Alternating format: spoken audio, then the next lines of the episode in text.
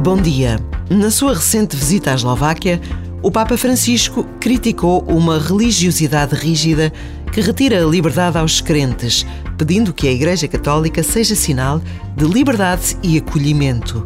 E num encontro com bispos, sacerdotes, religiosos e religiosas, seminaristas e catequistas na Catedral de São Martinho em Bratislava, disse: Que o anúncio do Evangelho seja libertador, nunca opressivo.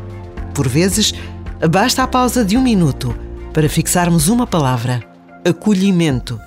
Que transformações pode trazer esta única palavra nas nossas vidas pessoais, na vida das famílias e das sociedades?